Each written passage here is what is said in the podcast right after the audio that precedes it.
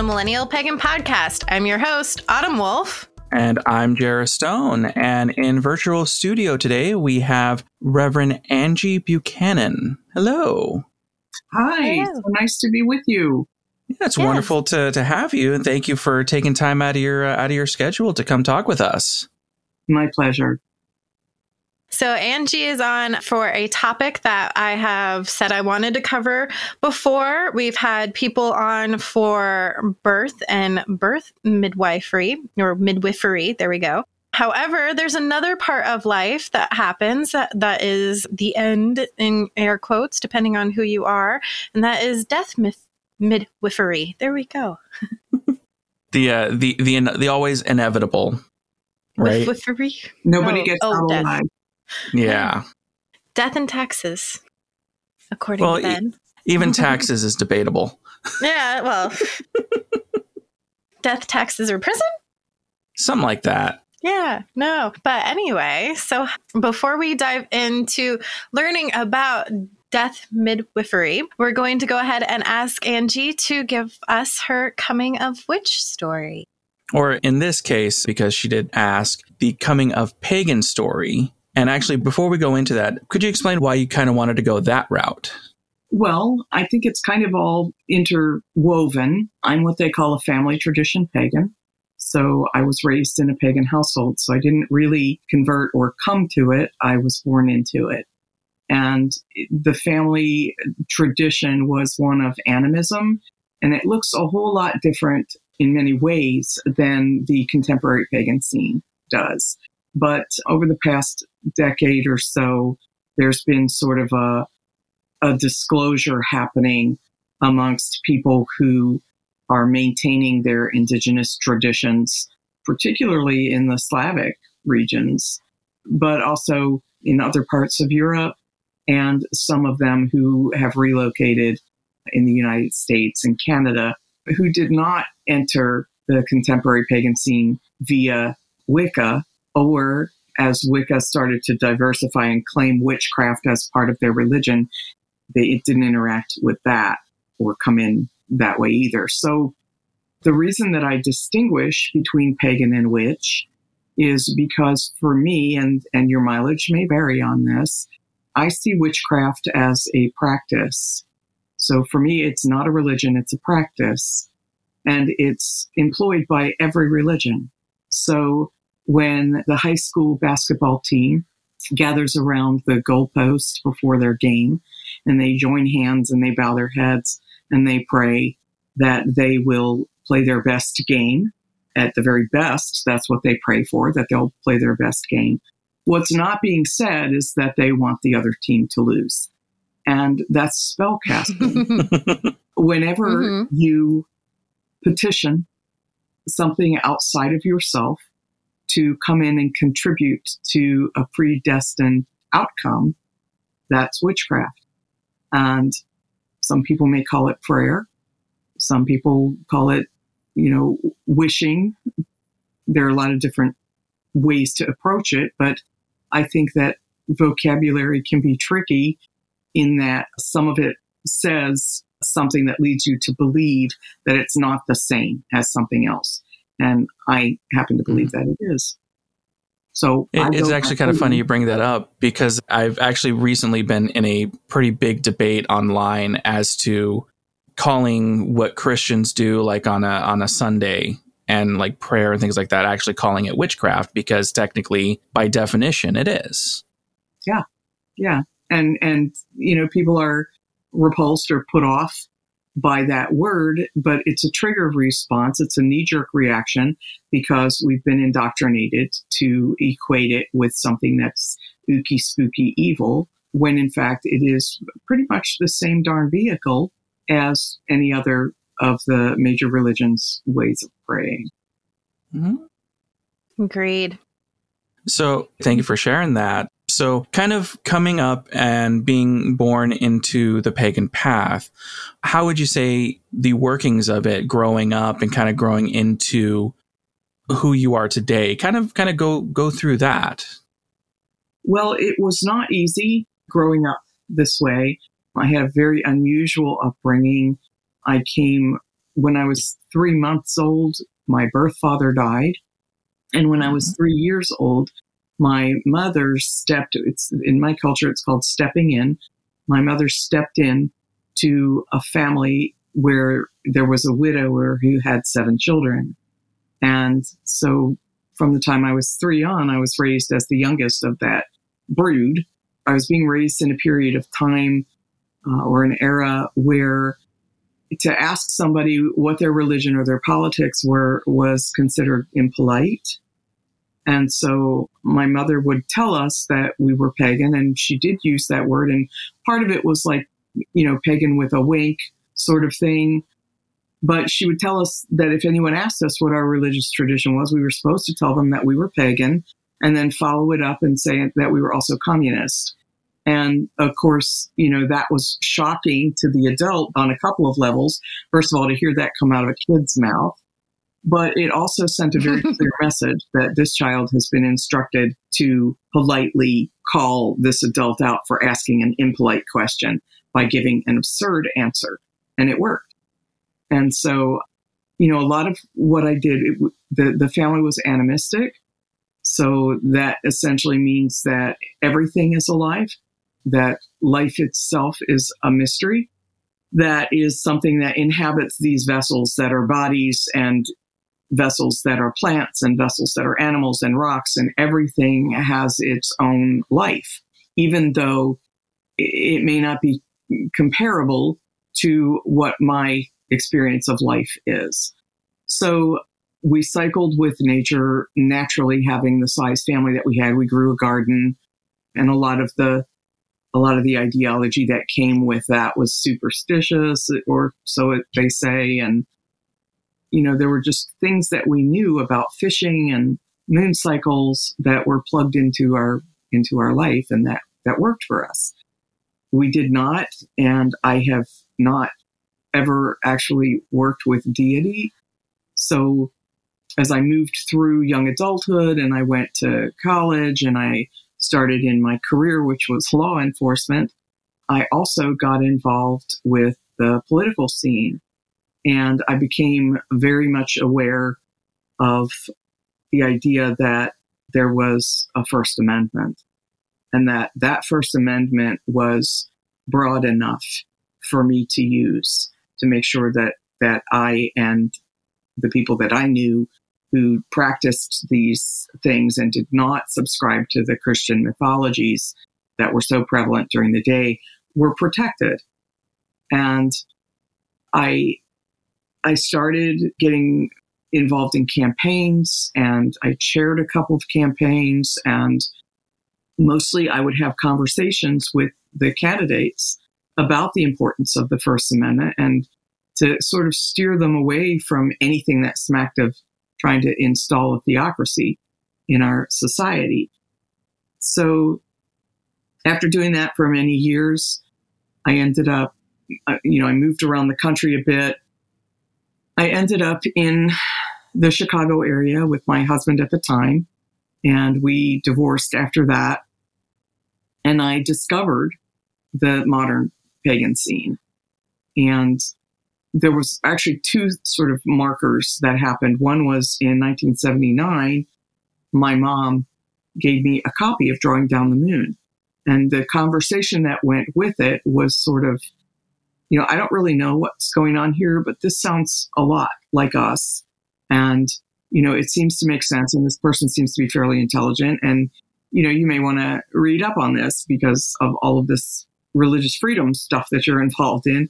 And understand too that in my family, you know, I was 18 years old before I truly understood that I didn't have 200 aunts and uncles.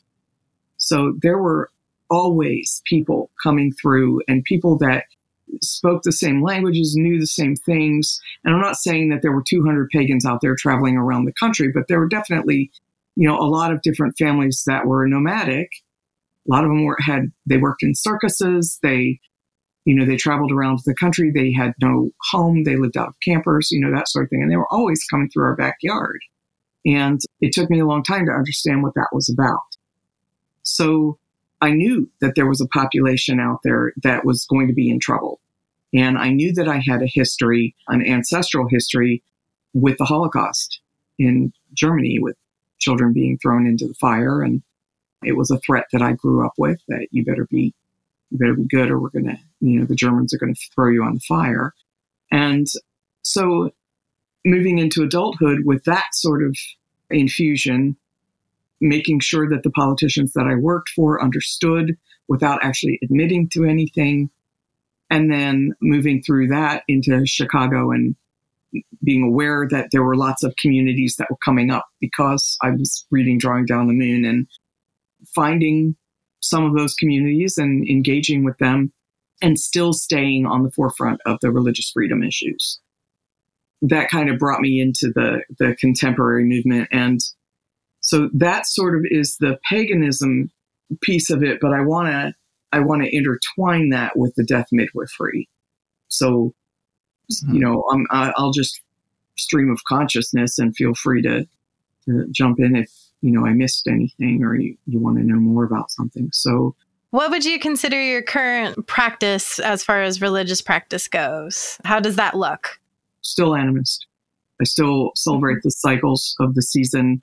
I chart my life by it. I'm hardwired to know what phase the moon is in at any given time. I don't have to look up. I just know how my body feels. You know, I'm just environmentally conscious and it looks pretty much the same as it always has. I think that's kind of the the hope for our future is that we see more people that that grow up in it and then keep it. Because my best friend was third generation pagan. Her grandparents owned a store here in Phoenix both her parents are current active pagans, and then she is now Christian. So we don't see a whole lot of the whole growing up and continuing on. Mm-hmm. But I think that's that's a good thing, and that's a part of who we are. Is that we don't raise children to say you have to be what we are. Mm-hmm. Right, and that happens often. Kids mm-hmm. rebel, mm-hmm. and sometimes pagan kids that are raised rebel into Christianity because it's so normal and everybody understands it and it's beautiful and it's got a lot of money and they've got all the whistles and bells, you know, so it's not unusual to hear a family trad child, you know, converting to Christianity. And it's comfortable and safe and mm-hmm. all of that. Yeah. So tell us how you became a death midwife. Okay, so when I was a police officer, first of all, in 1980, my 10 month old son died. So oh. I had a very early interaction. That was the second real up close and personal interaction that I had with death. And I, I started to realize as I moved through the world that I, you know, I had this thing that happened that, you know, I'd be like one of 45 people at the bus stop and I was the one that somebody approached to tell me that, you know, they had just gotten divorced or their dad had died or, you know, so it was, I was giving off some sort of signal that I was safe to talk to. And I was always a little bewildered by it, but, you know, I kind of rode it through. And then as I got involved in, I started out in corrections. So I was working at a federal prison that was a co ed medical facility. And the majority of the people that I was there for were there because they were pregnant. And so I attended many, many, many births during my tenure there as a guard. So, you know, I would be in this room and everybody in the room would be really busy mom was working really hard, the doctors, the nurses, everybody was working really hard. And then there'd be like this pop and bam, suddenly there's like another person in the room. And it felt like it was, it felt like it was an event that I could feel in every cell in my body. And there were some things that happened during that time period that made me feel like that was a space in and of itself. So when someone enters this plane of human existence, they come into a space and it's a very fleeting space. And there was a lot that happened, you know, during those births and things that I could get into, but I won't at this point. I also, on the other end of that spectrum, we were right in the beginning of the AIDS epidemic. And AIDS had not even received its name yet. They didn't, they hadn't named it but there were many people in the facility who were dying from it. And it was at a point where when they would go into the hospital, we had to dress hazmat to go into the room with them because they thought it could be transmitted by mosquito. And I sat bedside of many people who were dying of this. And and so I realized that there was a very similar thing happening in that space. And I started to call it the threshold. And I realized that the threshold of entering life and the threshold of leaving it, for me, they presented as the same place. And as I moved through, I, again, colleagues and friends would come to me and say, you know, my mom's dying, my kid's dying, whatever, you know, I just need to talk about this, or can you come and sit with them? And, and so I, I sort of got known for that. And I also found that I was being called to a lot of fatalities, car accidents, um, that sort of mm-hmm. thing. And, you know, I learned that, mm-hmm. that death doesn't always happen on pretty white sheets. Sometimes it happens on the asphalt in the middle of a crosswalk. And I was very comfortable with that. And so as I moved through life and I moved out of, I was in Kentucky at the time and moved out of there, moved to Chicago, started uh, getting involved with the contemporary pagan movement, I met a woman by the name of Nora Cedarwind Young. And Nora is one of the foremothers of the death positive movement. She's one of the founders of the National Home Funeral Alliance. She was this amazing, compassionate woman who was the first, that was, this was the first time I'd heard it called death midwifery. And she was training death midwives. And I brought her in. I was at that point, I was doing a, a weekend retreat event for women. And I called her in to do an event called From Womb to Tomb. And I had somebody talking about the birth aspect of it and her talking about the death aspect. And I was completely enchanted with the whole idea of what has happened to death in our culture and our society and how it has been taken from us. And as our final rite of passage, mm-hmm. it has been taken from us. We, we plan for birthdays, we plan for weddings, graduations, retirements, and then our final rite of passage, we act like that's not going to happen to us. And we're missing it. And I think that it has impacted our culture in a very negative way. Or we just write it down somewhere and then nobody knows about it until the time. Then it's like, well, that's not going to comfort me what you're asking for. And I think that's a like having that discussion as a family sitting down saying this is what i would like what will make it easier on you and what can we do what can't we do it's just those conversations are so taboo yeah it's one of the last taboos in our culture mm-hmm. yeah i kind of think it's one of those things where you know it is it is something that has kind of been lost to not just time but lost to culture mm-hmm. mm-hmm. And it's definitely something that i think that that is needed, especially over this last year, having so much death happen. Mm-hmm. You know, mm-hmm. it, it's it's something that a lot of people were not prepared for. Right. Mm-hmm. Now, one question I do have, being that you do work with death a lot, do you now work with any deities to kind of help you through that, or any death deities that kind of show you different aspects of it? Uh, no, I don't work with deity, and but I do work with what I call other. So okay. I truly believe that there are things that exist outside of time, space, and the five senses. They are they are different uh, than we are. They are not human, and I call them the psychopomp. So the psychopomp is is cross culture and continent in mythology, in legacy and lore, and it is it is a an archetype that dwells in the threshold to escort souls. And it can appear as many things. It can appear as an animal, it can appear as an ancestor or a relative, it can appear as a deity. But, you know, that is completely through the filter of whoever it is that's dying. And I meet them where they are. So if they see Jesus in the room, then that's their reality, and I'm going to respect that and hold that space for them.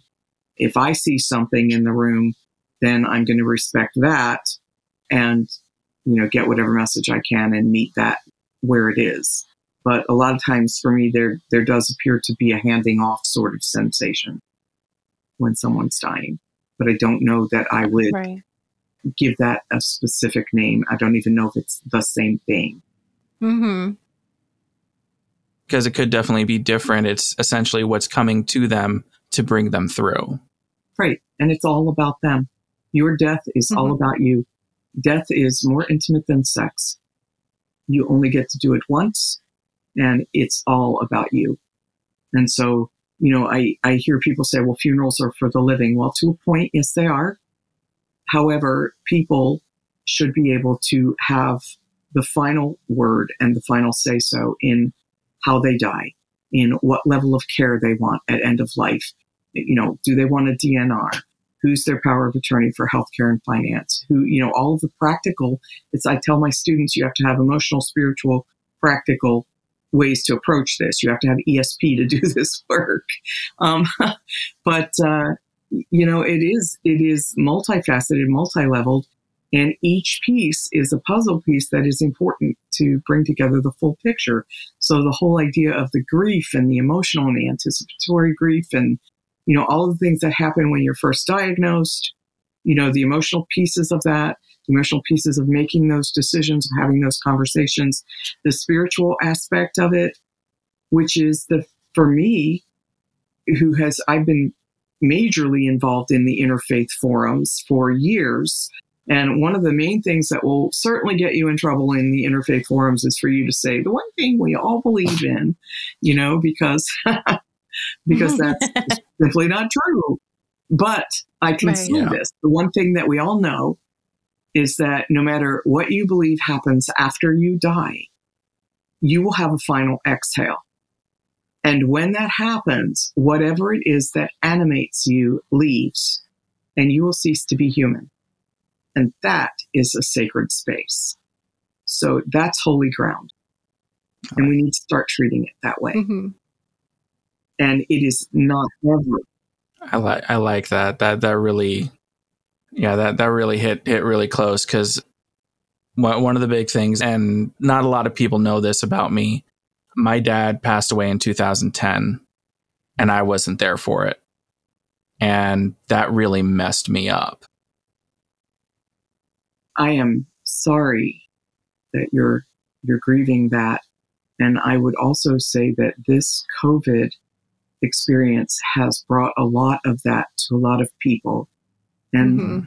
the one thing that I can say is that the moment of death does not define your entire relationship, nor does it negate the relationship that you had with someone. You had an entire lifetime with that person, good things, bad things. It doesn't matter. You know, this person contributed to the DNA that runs in your blood. They will always be there. And while we have a preference of making ceremony and being in that sacred space as someone transitions from life into death, it is not necessary. And partially, I, I believe that's partially because when a person dies and goes back into the now they are everywhere, now they are everything, into that mystery, into that animus, into that space of knowing.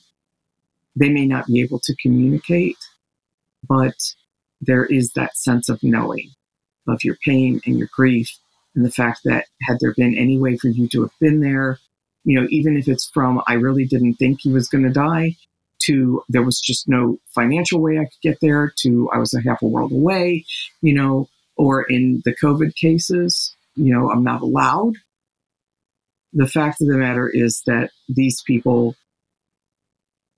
they don't lose who you were to them. And you don't lose who you were to them or who they were to you simply because you weren't there for the 10 minutes 20 minutes whatever it, it is that it takes for someone to do that final exhale. And you know you can have that holy ground wherever you want so, you know, you can hold vigil that's not bedside vigil. You can make your own sacred space if you want to entertain that kind of spirit if you want to be in that threshold energy. And you can do that wherever you are.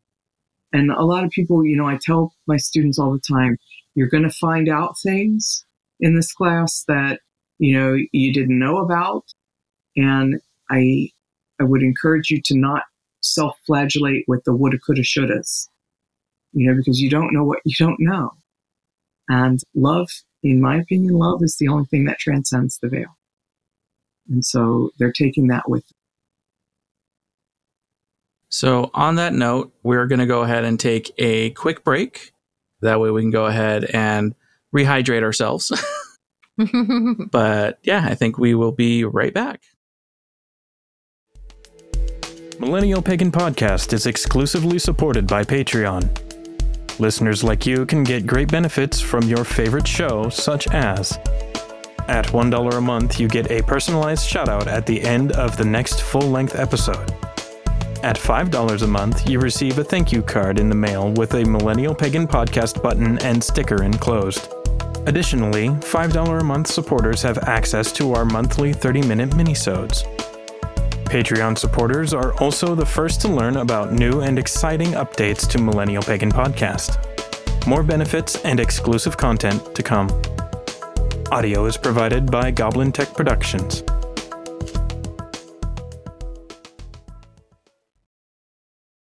And we're back with Millennial Pagan Podcast and Angie, who we are talking with about death midwifery. So, actually, one quick question I do have because it's it's kind of been kind of been hitting me since, since I did find out that we were going to be talking to you. Is there a difference between being a death midwife and a death doula? Functionally, there is not, but I I don't use the word doula because of the etymology of it. Okay. Essentially, it's a Greek word that translates to a female slave, and doulos is the male version of it. It was not just a female slave, but it was a slave that was intimately in, interwoven in the household. So they bathed and dressed and provided sexual favors for their mistresses and masters. It was taken by the birth industry and softened to the woman who serves. And also, it started to mean the one that assists the midwife. And that's not, I don't do any of that. And so, things being what they are in our culture of trying to be respectful and also to not just colonialize whatever word we want, I determined that I would not use the word doula. But functionally, they are the same. And there are some death workers. Yeah, I did not know about that with the connotation of the name. Yeah. And there are workers, you know, death workers and birth workers who call themselves doulas, but I choose not to. Mm-hmm. So, when in the room and knowing that the time is coming and preparing, what all would you do spiritually and physically to prepare the person, the family, like a brief overview? Well, in a perfect world, I will have had communication with the person and the family prior to mm-hmm. this happening. And, you know, there, again, we, we're back to the emotional, spiritual, practical. So the practical aspects of it are to have discussed these essential documents and who's doing what and, you know, what sort of body disposition is going to be enacted. Is it a is it a natural burial? Is it a you know a contemporary burial with embalming, which I am morally opposed to, but sometimes it has to happen. Cremation, uh, and then there are new kids on the block, resomation, which is a water cremation. We've got some other new new modalities that are coming out of the West Coast, human composting. So there are lots of different options. There are, you know, probably a dozen different options of of body disposition that need to be discussed. And, you know, as far as a funeral goes, what kind of music do they want? What's their preference? Do they want particular poetry readings? Do they want a memorial? Do they want a viewing? Do they want a visitation? You know, there are just a ton of different choices that we should discuss with the person, preferably. But if that person is incapable, then with the family that's that's doing this. And you know, it used to be that our our beloveds would die at home and there would be a home funeral. And it would be very simple that people would pop a door off the hinges and put it across a couple of sawhorses, and grandma would lie in state in the parlor, which houses don't have parlors anymore. They have living rooms, which is a change in the vocabulary that the funeral industry is responsible for. And death essentially was taken out of the hands of the family at that point, and we're reclaiming it.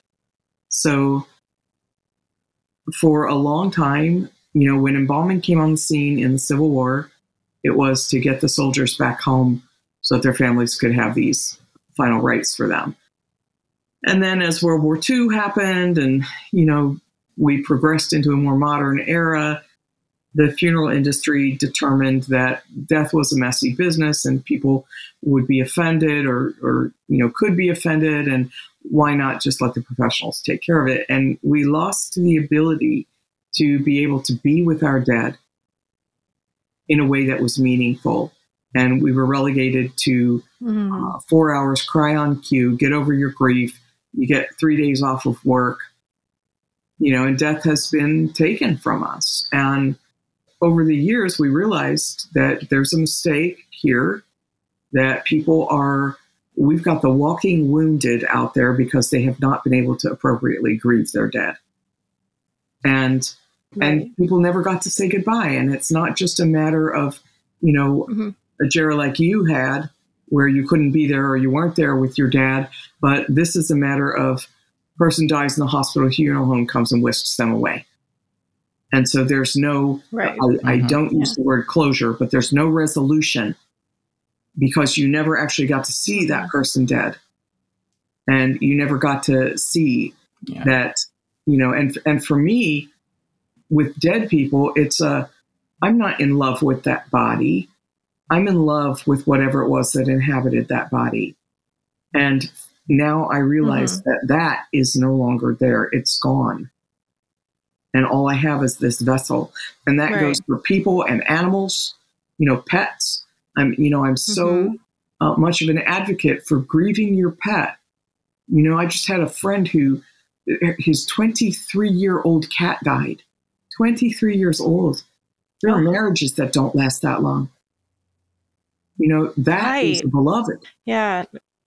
That's a that's a family. Yes. I was very fortunate that 2020 only took our beloved dog. And she was lucky enough to die at home. We watched her spirit leave because my whole house is pagan or pagan adjacent. But what was hard for me was we got like maybe three, four minutes for the veterinarian to get prepared to take the body away. And the image that sticks with me is when he went to roll her on the towel to move her. I know I knew she wasn't there anymore, but it was very hard for me to see the body moved in that way. It kind of hit home that she isn't there anymore. And then all of a sudden she's gone. And it was the first time I've interacted with the dead body of a loving family member. So I was like all of a sudden like no we have we have things we must do with this and you're taking it away and it, to me it was just this emptiness of but but we need to take care of her.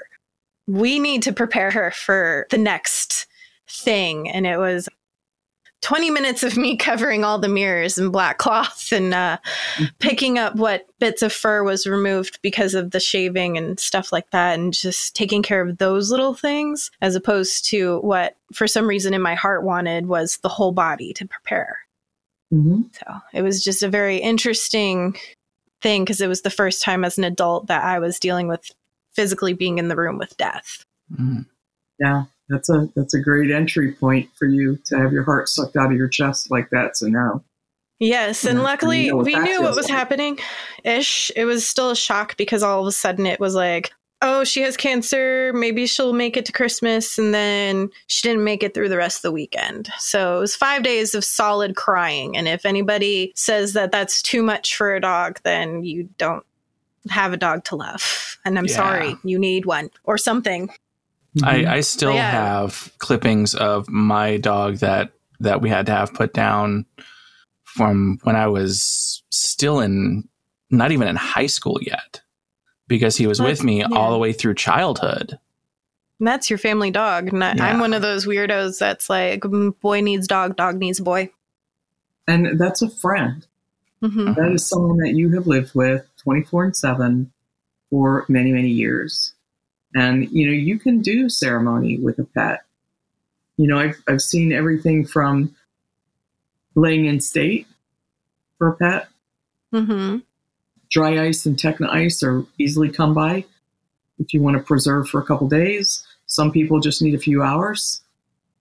But, you know, even though whatever animated that being is no longer there, that's still their vessel. And Mhm. there's still a, a measure of respect for that vessel that carried your beloved for so many years. So it's, um, I'm always, I always find it difficult when people try to be dismissive. Oh, it was just a cat. Oh, it was just a dog. I Nope. feel like there's a sense of there's a certain amount of time and it's different for every being of how long you're still tied to it. You might not be physically in that vessel anymore, but it, it's jarring to be removed from it. It's Oh, like yeah. I've been in here for X amount of years and it's like you can get confused, you can get lost. That's why we have those traditions of covering mirrors and such. And to me, to have it whisked away, it was just wait. Um, but when we received her ashes, multiple of our tribe said that they could not feel her there anymore. And we all had this sense of knowing when she was out of connection with our world. Like we couldn't affect or hurt her anymore or change the outcome of where she was going. And so that was uh, very comforting. Still hurts, but now I carry on my phone the background screen is a picture of her looking out into the woods. And to me, that's the Summerlands. So I know what I'm gonna, she's gonna be the guide to where the tribe stays for the remainder. That's what I have to look forward to. Yeah. Yeah. We all, um, speaking of which, uh, we all have different ways of dealing with loss and with grief. And it's, it is the same pain, no matter, Mm-hmm. you know, if something has meaning to you, it's the same pain, no matter whether it's a person or an animal. And people who don't understand that need to really have an opinion about it to express to someone else. So, yeah. And, and I think that again, the idea of us hiding death or being afraid of it or having it whisked away is, it makes it even more difficult because we don't have the opportunity to process it. And, Mhm. uh, you know, that's just, that's just not fair. And it's, you know, it's been damaging in ways that we are only just beginning to understand. And I think that Agreed. one of the things that you know we want to take a look at is how it has how our hiding of death has impacted younger generations and children today there was a study done with like 12 children all of whom had accidentally shot and killed someone else got a hold of a gun shot and killed someone else under the age of 10 Mm-hmm. and those kids did not understand what death was. I mean, they're watching movies and somebody gets blown to bits on the beach, and the next month, that person's in, you know, getting the girl in the next movie. They play video games Mhm. where you shoot them up, somebody bleeds out in the street, you hit the reset button, everybody pops up to play again.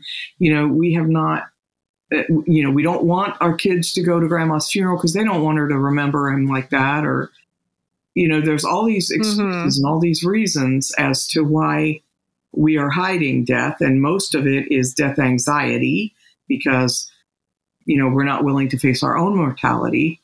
So we're not going to allow our children, you know, to be impacted by this. And in doing so, we have failed to teach them what death is.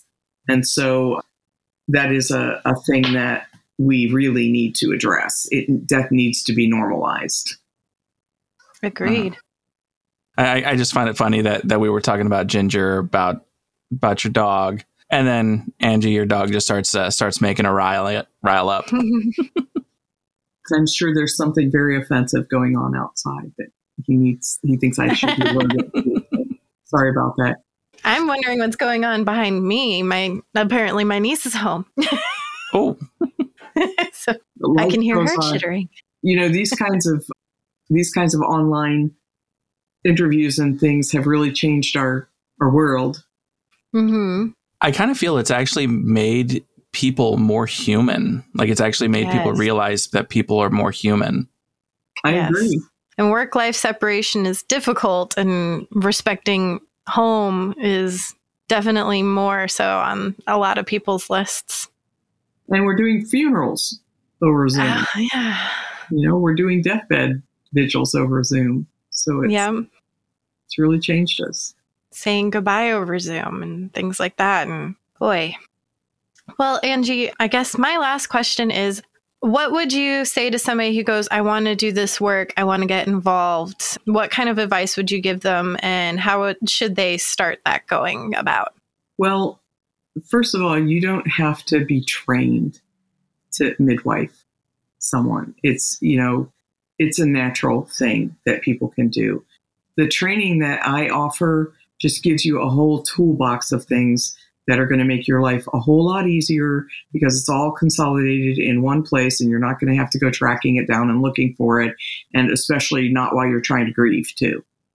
And, you know, the whole grief aspect of loss is the funeral industry can be very predatory to people who are in a very vulnerable state. And that is changing, fortunately, but it has not changed. And so um, to have the kind of information to be able to say, you know, I want to see your price list. I want to hear your price list over the phone, which is federally mandated. You can call any funeral home at any point in time and say, I want to know what your general price list is, and they must give it to you over the phone. To understanding what's the difference between policy and law. It is funeral home policy that if you're going to have a visitation, you must be embalmed. It is not law in any 50 states that you must be embalmed because it's a religious freedom issue it's a breach of the First Amendment, which mm-hmm. kind of circles me back to my original sort of sharing about how I got involved in all this. Mm-hmm. But I would advise you to get some training, mostly because if you don't want to hand it all off to the professionals who are going to charge you $8,500, which is the median price of a funeral in America today, if you want to understand what the ecological footprint of something is we're dumping 860,000 gallons of embalming fluid into our soil and our groundwater every year in this country. Our current burial practices are unsustainable. What are your options? If you have a particular need, so for pagans, you know, where do you want your magical library and your tools to go? Who do you want to have those? What do you want to mm-hmm. have happen? Do you want them buried, burned? Do you want them passed on to someone else? you know, you certainly don't want them showing up at Goodwill. What are you going to do with that? What's your, you know, what's your idea for that? So I give you all of the questions and then options for the answers from everything to, you know, your DNR. Do you want everything possible done to keep you alive? Do you want the middle road, which is if you feel like you can come back with a reasonable quality of life, do what it takes, or do you want nothing? And to honor what people want. We talk about suicide. We talk about people who end their own lives. We talk about death with dignity. These are all things that you should know about because it's not about you, it's about the person that's mm-hmm. dying.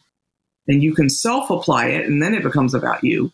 But in order for you to be able to serve in a non medical, holistic way, the person who is dying, in order for you to fill the gap between the medical profession and the funeral industry, where there's a huge gap, and that's the place that the death midwife works in.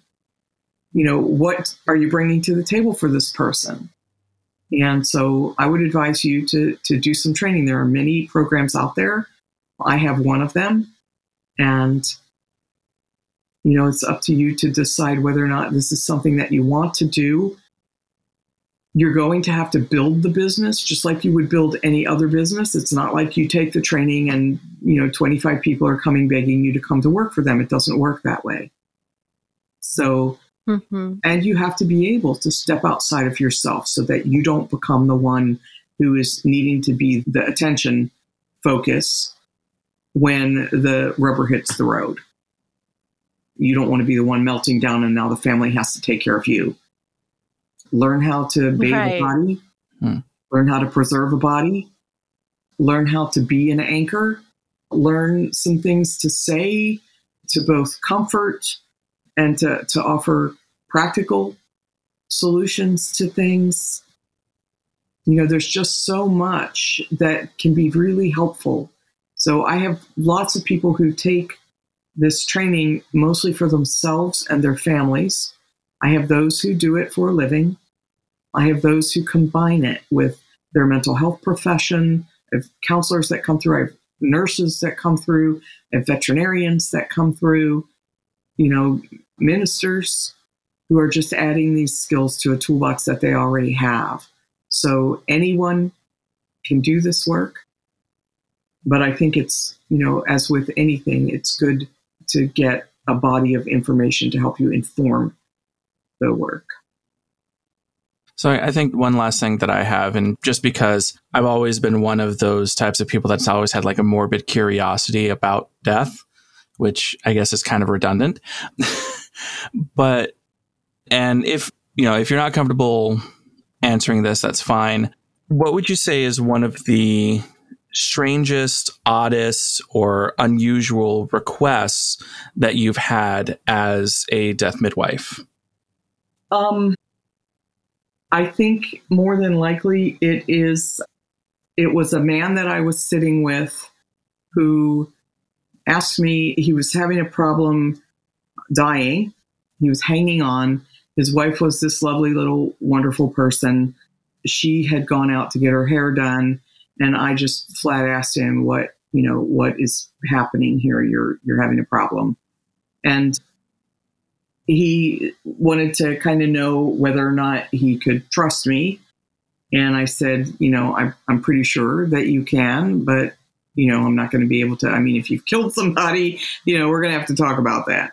But uh, what ended up happening was that he, his mother, many like 20 years prior to that or 10 years prior to that, his mother was dying. His wife was like majorly caretaking the mother. And there was a nurse that was coming in, and he had had an affair with the nurse. And in the basement of their home, there were love letters. And we were in their home. I was he was dying at home and there were some love letters. And so he asked me if I would make sure that she never saw those. And he was a gun collector. So he had gun safes in the basement that she never bothered. So I agreed mm-hmm. that I would do that. And I, I went downstairs and I found this bundle of letters he had gotten a post office box. And he had had this affair with this woman while she was here. And then she went back to, I think she was like from Hungary or Czechoslovakia or something. She went back home and they they maintained correspondence and for many years. And then they it just kind of naturally ended but he had kept these letters and it was bothering him enough that he couldn't die peacefully. So i went down and i got them and i tucked them into a bag and i left with them. And i came home and my husband is the most amazing human being in the world. And i explained to him what had happened and he stood up and went out to the backyard and started our fire pit up and we released those letters. And it was not anything that she ever needed to know on this plane. And so that's probably one of right. the most unusual things that I've ever had. Mm-hmm. Well, I do want to say thank you again just for taking taking the time out of your day just to come visit with us and kind of explain what dead myth death myth midwifery is. I'm not the only one. Yeah, oh no, I, I stumble all day long. Now, I know that you do have, uh, that there is a website that kind of has some resources and kind of uh, explaining a little bit more and showing. Uh, what's the, the website that you have? It's deathmidwife.org. All right. Awesome. And and they can contact you through that website as well? Yes. Awesome. There's uh, contact information there. There's a newsletter you can sign up for that I'm very bad about getting out. There's um, uh, I'm there. on Facebook. You know, it's I'm I'm pretty I'm pretty accessible. You can also find me through earthtraditions.org, which is a pagan church that I'm a minister with. And you know, and one thing that I want to say, you know, before we go quickly is that what I am talking about here is death midwifery, and death midwifery is something that is accessible to everyone, no matter what you believe. However, because I have a spirituality that I apply internally while I'm doing my work, that is not something that gets shared in the death midwifery training. But I do an additional training outside of that with clear transparency that this is a pagan perspective and approach to death and dying and being in the death threshold. And that would be the psychopomp. And I just finished a program on that for WitchCon yesterday. Um, and I offer it through through Earth Traditions a couple of times, like three times during the fall of the year, because that is specifically the, the religious piece of it. And that's the working in the threshold with the entities that I find there and the unusual things that have happened that are outside of time, space, and the five senses when someone has died. Things that I've seen appear or felt or smelled or so I'm trying to kind of Mhm. keep those 2 Mhm. separate and yet, you know, it's a Venn diagram. And So, intertwine. yeah. Yeah. Right. All right. Well, thank you again for that. Hey, Autumn, What? I got a question for you. What? Do we have any new Patreon supporters this month? I was getting to that, Mr. Interrupty. Yes, we do. We have Tyne is our newest Patreon supporter. So thank you so much, Tyne, for your support. And I'm sure you guys heard a lovely ad recorded by Sound Guy Drew sometime during our break about how you and why you should be a Patreon supporter. So, Jera, yes. where do they go if they want to watch you do stuff, see you All do right. stuff? So I got a lot of things going on. Of course, uh, you can you can find me on TikTok as az underscore silent underscore bob. Uh, you can find me on my Instagram as haggard underscore haggard underscore cosplay. A lot of underscores. Yeah, what's with that? Uh, Don't answer just- that question. Keep yeah. going. and then I am currently doing a video a day on YouTube. Just look for me under Haggard underscore Haggard.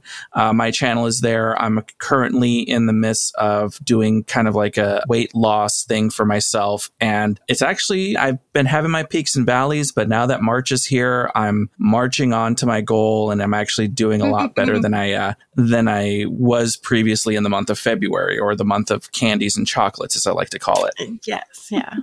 but yeah, all that uh, you can definitely find me, and uh, of course, I always love interacting with people on any single one of those platforms.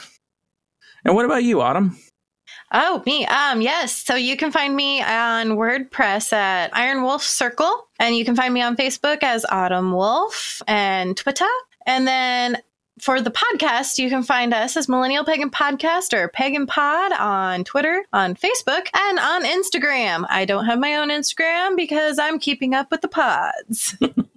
so, and Angie just told us where, as far as your website, was there any other social media networks where they can find you? Nope, just on Facebook. I think I have a Twitter account, but I don't know what it is. I every now and then I get a prompt to do something, but I'm never on there. It just makes me angry to get on there. I, I understand 100%. Every now and then I check the Twitter and I'm like, oh, people liked our post. Yay. That's about it. Because it, it all comes from one source that everything posts, luckily. So, with that being said, Thank you all so much for listening in, and I hope you guys enjoyed this episode. As always, if you have any episode suggestions, hit us up on Gmail at millennialpaganpod at gmail.com. Yeah. So, with that being said, merry meet Merry part and merry, and merry meet meet again. again. That's still so difficult to do over Zoom.